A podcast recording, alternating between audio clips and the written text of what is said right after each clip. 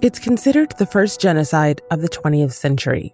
Historians say German troops killed 65,000 Herero people and 10,000 Namas between 1904 and 1908. The Nama and Herero people of present day Namibia have long fought for reparations for the colonial era massacres Germany committed. And in May, Germany made an announcement it has taken nearly six years of talks, but Germany is for the first time acknowledging that it committed genocide during its colonial rule in what is now Namibia in southern Africa. Berlin's agreed to provide $1.3 billion in the next three decades in the form of development projects. But the Herero, also known as Ovaherero, and Nama people say much more needs to be done. For us, really, what the Germans are telling the world is immaterial it changes nothing to us. It gives us no justice. So, what will it take to bring justice for the Nama and Herero genocide? I'm Malika Bilal, and this is The Take.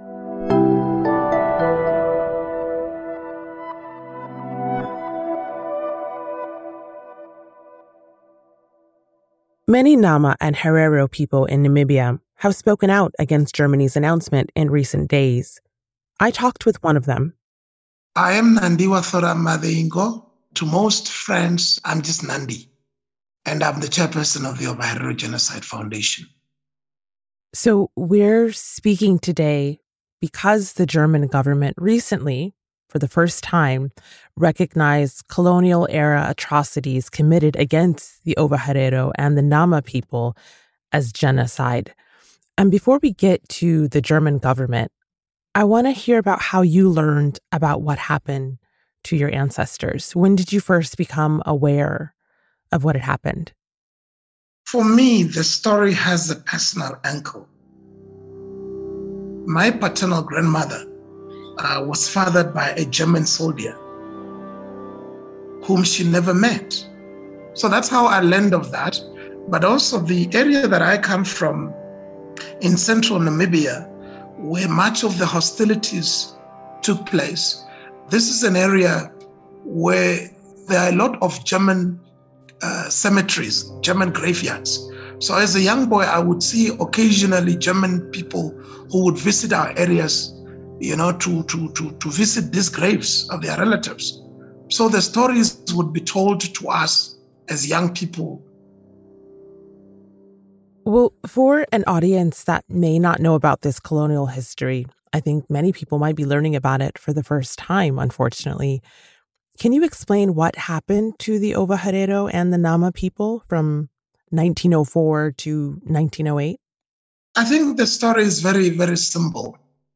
In the 1800s, there, towards the end of that century, uh, Europeans uh, decided that they, there is land out here in Africa and it's inhibited by people that they attach no value to. And so they decided they want to take that land for themselves. This period of history is known as the Scramble for Africa. European powers rushed to lay colonial claims, and at the Berlin Conference in 1884, those powers formally carved up the continent. Some of us, out of that process, were given to Germany as her possessions. It was Namibia, it was Cameroon, it was Togo, it was Tanzania. Germans began to settle in present day Namibia, where they were soon met with resistance. And so there was tension that was really brewing up to 1904 when it exploded and the Hereros resisted. The Herero people rose up in a rebellion against the German colonizers and forced the German officers to consider negotiations. And so the Germans felt humiliated and they decided this is the end of it. We are not going to put up with these people. We want to take their land. We want to take their cattle. We want to take everything they own. And so we must drive them out of the country. Those who resist, all of them must be killed through an extermination order issued by uh, a commander of the imperial forces. So basically sanctioned by the government of Germany. That person was General Lothar von Trotha, who was sent to the area by Germany's emperor and as Nandi said, von Trotha issued an extermination order. Every Herero within the borders that Germany claimed would be shot. And German troops did the same to the Nama people when they rebelled later that year. And so that is what happened. And uh, our people, uh, for Herero's, 80% of our people were actually killed. Uh, some died through poisoning of water wells. Some of them today lives in the diaspora. They still have not returned home. A hundred years later, plus, uh, the numbers 50% of them were also killed. People were put into what is called concentration camps, and those who died, their skulls were opened up. Some white supremacist experiments were carried out on them. So that is what happened between 1904 and 1908 for years, the Herero and Nama people have been pushing for justice. The United Nations acknowledged the genocide in 1985, but getting an apology from Germany took much longer. As Nandi mentioned, Germans brought the skulls of some Nama and Herero people back home with them after the genocide. Germany returned some of those skulls to Namibians in a 2018 ceremony in Berlin. Here's what Germany's junior foreign minister had to say then. I bow down in the greatest sadness. I cannot undo the terrible wrongs our ancestors caused, but I beg you, from the bottom of my heart, to accept my apologies. Namibia and Germany continued to negotiate for more formal recognition. And finally, on May 28th of this year, after years of negotiations, Germany's foreign minister, Heiko Maas, made an announcement. We will now officially call these events what they were from today's perspective a genocide. In doing so, we are also acknowledging our historical responsibility. In the light of Germany's historical and moral responsibility, we will ask Namibia and the descendants of the victims for forgiveness.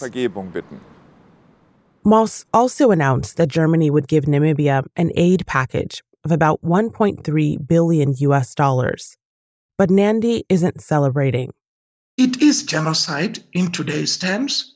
It was genocide when it was perpetrated because they had no right to come here and kill our people. The announcement is an insult to us and, and, and it's not really just about the money, it's about the whole process. And Nandi isn't the only one saying this. The Herero's paramount chief has uh, rejected the deal agreed to by uh, Germany and the Namibian governments because uh, he says it does not include the payment of reparations. One of the sticking points for Nandi and other descendants is on the representation of Herero and Nama authorities in the talks. Namibia's lead negotiator is Herero, but Nandi says that doesn't mean he represents the Herero people. Nandi expected trilateral talks between the German government, the Namibian government, and Herero and Nama authorities, but that's not what happened. With the government of Germany, they then engaged in a bilateral process that excluded us. The bulk of the people have been left out. And so, even up to this moment, when the whole world is talking about this agreement, I have not even seen it. The whole world is talking about this deal. All we are getting is just leaked extracts here and there. Namibia gained independence in 1990, long after the genocide took place. But Nandi says that at the turn of the century, before 1904, the German government at the time had no problem dealing with the Herero and Nama people directly. The Germans recognized, actually, by then, they recognized our sovereignty because they signed agreements with our leadership, with our people. But today they tell us that they don't want to talk to us. And so now they are telling the world that they have recognized genocide. They haven't they're still playing games.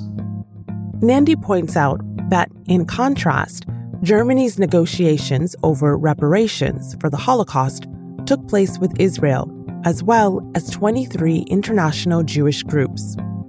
And there's also the matter of what's in the negotiations. There were two states that were destroyed by a government deliberately because they made public pronouncements that they were going to do that. And that, that is textbook definition of genocide. But now they are telling us they're going to, for all of that, they are going to give a billion euros over a period divided up in 30 years. It's not just the amount that Nandi's balking at, but the form that this money takes. It's being delivered to the Namibian government, and it comes as an aid package. We as the people know what our people need. And so often we are asked, What are you going to do with the money? We say it is none of everybody else's business. This has long been a sticking point between Germany and Namibia. Back in 2017, my colleague, Al Jazeera correspondent Fahmida Miller, spoke with Christian Matthias Schlaga, the German ambassador to Namibia at the time, while covering the negotiations then. And he said direct reparations were off the table.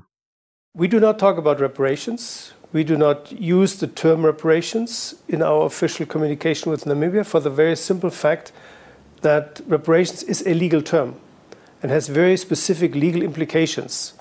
And as we, as I said before, do not start from the basis that this is a legal case, but more a moral and historic um, obligation, we cannot talk about reparations. Fahmida also spoke with Nama and Herero people in her reporting. Here's what she heard from Ida Hoffman from the Nama Genocide Technical Committee. They wanted to come with their own projects. They want to come with their, what they wanted to do for us. We don't want they must do for us. We want they must give it to us. That means reparation, the money, so that we can do uh, exactly what we want for our people and for ourselves. Nandi agrees with that sentiment. We get these uh, patronizing questions of what are you going to do with the money? As if because as Black people we don't know how to spend money, or because we are seen as too corrupt, and therefore we must be parented in terms of what we should do with our money. These are the subtexts of these discussions. It is, it is partly about money, but it is largely also about insensitivity and, and disrespect for Black lives. That's the crux of the matter. And that's why we reject that deal. It is a sellout deal for us, and the struggle continues. Though the atrocities that we're talking about happened more than 100 years ago, clearly the ramifications are ongoing until today, especially when it comes to things like land. Now, the uprisings that you mentioned in 1904 were a resistance to land seizures by Germany. What does the distribution of land look like today? It's um, very little has changed. Very little has changed. Wow. I, okay, so let me let me pause you there because I think that would be so shocking to people who think, "Oh, this is something you read about. I've read about in history." Yeah. Germany left. Namibia became an independent state. How is it that nothing has changed? When Germany lost the First World War, uh, many many of the Germans, the, the people who left were only the troopers, the soldiers. There were there were people who had settled already, descendants of those settlers, today are still sitting on our land. As Nandi mentioned, present day Namibia went through a transition after World War I. Germany was stripped of its colonies, but that didn't lead to self determination. A League of Nations mandate made South Africa custodian of the area in 1920. Before then, Southwest Africa had spent 30 years as a German colony, a fact still commemorated in Windhoek's street names. Goeringstrasse is named after the Nazi leader's father, a colonial administrator. Namibia was under white ruled South Africa's domain until its independence in 1990. The original League of Nations mandate called upon South Africa to promote to the utmost the material and moral well being of the inhabitants. The Pretoria government claims it's done just this by creating separate black homelands for the Africans. Today, many Nama and Herero people continue to live on crowded reserves. Namibians have long considered how to redistribute the land. If there is a ratio I must give, I can tell you that up to 70% of arable land is still in the hands of white people, of, of white people of largely German and Afrikaner ancestry. You see, we have communities that up to present day lives outside Namibia, and they do so because they have no home to return to. There is no land. Yes, we lost 80% of our people in the case of Hereros and 50% in the case of the Namas. That you cannot reclaim. That is gone for good. But the land that we lost is still here in Namibia. And this is why it's also important for the descendants of these settlers who continues to benefit from what was looted from us. It is important that they also join the conversation because they are currently the ones who occupies the land that we know is rightly ours. The announcement from Germany comes as other European countries are pushed to consider the source of their wealth and what they did to get that wealth, such as Belgium. King Philippe conveys his deepest regrets for the acts of violence and cruelty and the suffering and humiliation inflicted on Congo. There was no apology from him or from Belgium's Prime Minister. And France. A new report on France's colonial past in Algeria has failed to recommend any official apology for atrocities committed. Ahead of its publication, President Macron ruled out saying sorry. And so, for Nandi, the fight for justice isn't only about what happened between 1904 and 1908. Our view is that uh, this struggle is not just a struggle for two groups that wants justice. It's really one of a fairer world, you know, a just world, they must be held accountable because you can't say uh, it is okay to inherit assets, but you don't want to inherit liabilities. This is the foolish argument that some of our of our German counterparts who lives in our midst here continue to tell us. They say, no, I don't know. That happened so long ago. But my friend, you are a white person from Europe. This is Africa. How do you think you got that land? How do you think your parents got that land? Nandi says Germany's formal apology came because of the pressure and activism of Herero and Nama people. Germans want to take credit for the very bare little that they're doing now. They're not doing it because they're genuine. They're doing it because we exposed them. This was the first genocide of the 20th century. And perhaps we are the first people too to force uh, a, a European power to come this close. So we say they are not there.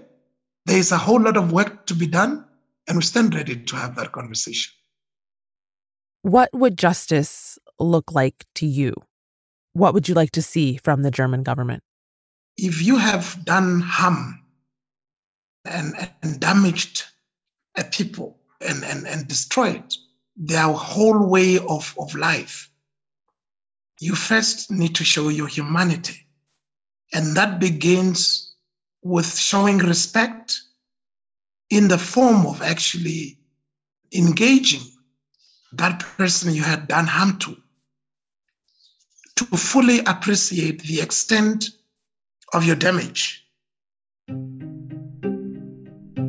The first step is to approach us, is to talk to us, is to sit with us and appreciate the pain and the loss that we had incurred as a consequence of their actions. And then together we can talk about how we can repair that. And it will definitely have to come in the form of reparations. And that's the take. This episode was produced by Negin Owliaei with Dina Kesbeh, Alexandra Locke, Priyanka Tilve, Amy Walters, Nay Alvarez, and me, Malika Bilal. Our story editor is Tom Fenton. Our sound designer is Alex Roldan. Our engagement producer is Aya El Milek, and our executive producer is Stacey Samuel. We'll be back.